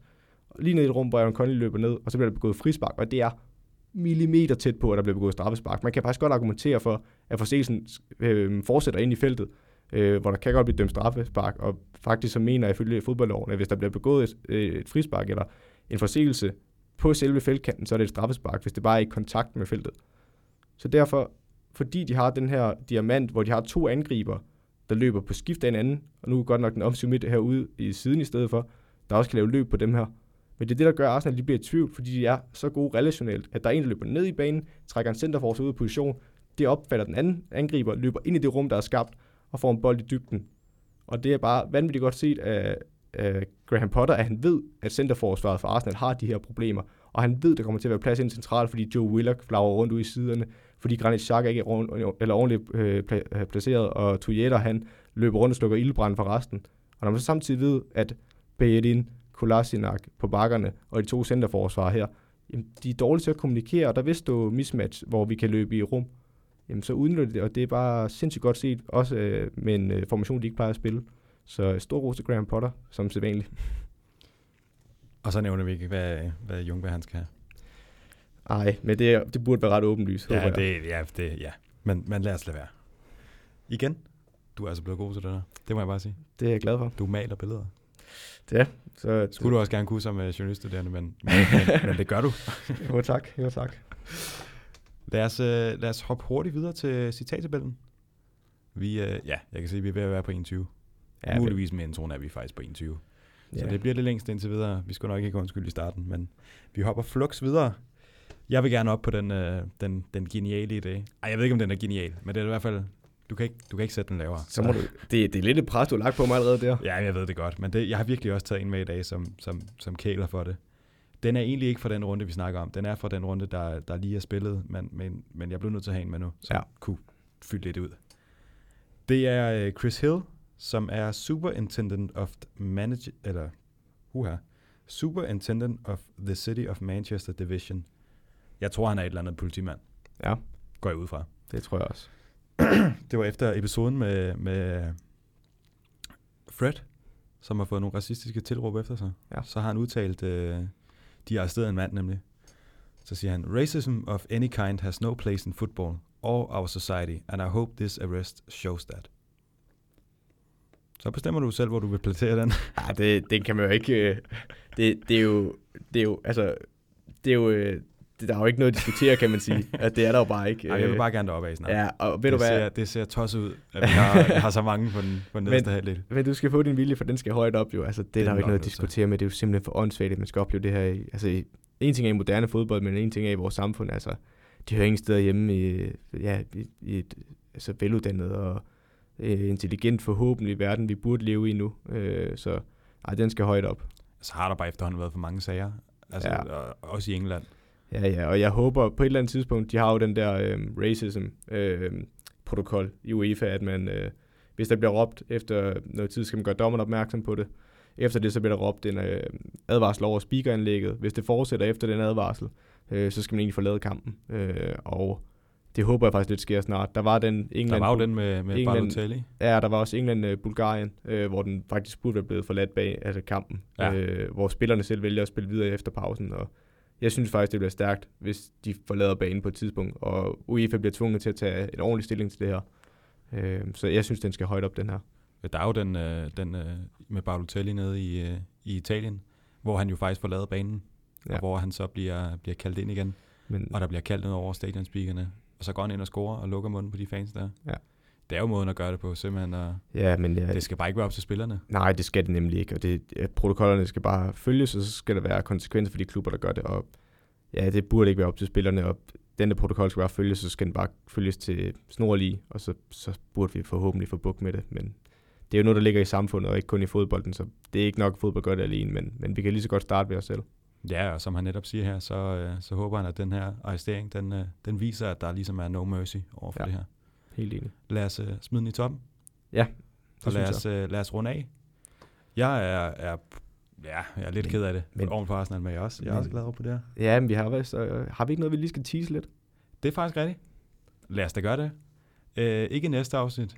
Måske afsnittet efter. Ja. Ja. Får vi en øh, prominent herre i studiet. Er en meget prominent, øh, meget øh, fodboldfaglig øh, kyndig Det må man herre. sige. er vanvittigt dygtig til sit øh, fag. Øhm, og det er egentlig det eneste, vi vil tease her til at starte med. Så, øh, så kan det være, der kommer flere brødkrummer øh, næste fredag. Det kan være, at vi allerede afslører det der. Jeg har jo lyst til at sige, at, øh, at nu er det normalt mig, der lærer noget af dig. Men jeg er sikker på, at du også øh, kommer til at lære noget af den gæst. det gør jeg, vi, helt, øh, vi det gør jeg med. helt sikkert. Han er, jeg kan godt sige han. Han er, han er vanvittigt dygtig til det, han laver. Øh, så, så det glæder mig meget til. Øh, og det håber jeg, at vi kan få sat i stand. Og vi håber, at vi kan præsentere noget øh, fredag, at næste gang vi optager. Øh, og der håber vi, at vi kan præsentere gæsten øh, til sådan afsnittet efter det. Øh, og så, ja. Skal du øh, plukke lidt? Skal du sige, at øh, man skal følge os, eller føle os, eller hvad man skal? ja. Det kan du få lov til i dag, så kan jeg lade være med at snuble over Skal jeg få lov af det? Jeg ved ikke, om vi skal blive ved med at sige, at man skal følge os. Jeg tror, hvis, hvis man har hørt de første tre, så, ja. så har man taget stillingen. Men, men mere bare, at man kan se vores deep dive og citattabellen inde på uh, PL Taktiko på Facebook og på Instagram. Og så er du i gang med at oprette en Twitter Ja, den kommer forhåbentlig snart. til dem, der har det. Det er jo, vi er jo både SoMe-eksperter og IT-eksperter Jamen, her. det er det. Vi skal have noget på CV'et. Så, ja, Så så øh, øh, sidder her ikke for sjov. nej, det, der kommer snart noget med Twitter også forhåbentlig. Så, øh, men igen, ja, det var vel egentlig det, var det ikke det? Der er en ting, jeg glemmer at sige hver gang, som jeg egentlig tænker på, når jeg sidder derhjemme. Hvis man vil, og godt kan lide podcasten, så må man godt gå ind og rate på iTunes. Jeg ved ikke, om man kan på Spotify. Man kan på iTunes. Og hvis man er rigtig sød, eller, eller rigtig, hader det her, så går man lige ind og skriver en kommentar også. Fordi at, øh, ja, det kunne bare være sjovt. Vi har fået en, og den varmede virkelig, fordi det var Ja. en af de pæne. Men dem, der ikke er så pæne, de er også velkommen. Ja. Min bror sagde jo faktisk til mig, vil jeg bare lige smide ind hurtigt, at øh, Granit Chakas fuck off, den skal altså højere op. ah, ved du hvad? Det vil jeg gerne høre en argumentation for først. Ah, vi ringer ham lige op bagefter, så. Så Ja. må vi lige få styr på det der. Det synes jeg. Det var bare, hvad han sagde til mig. Og med den, lad os øh, sige tak for i dag. Tak til dig, Selv tak, Morten. og tak til, til lytteren.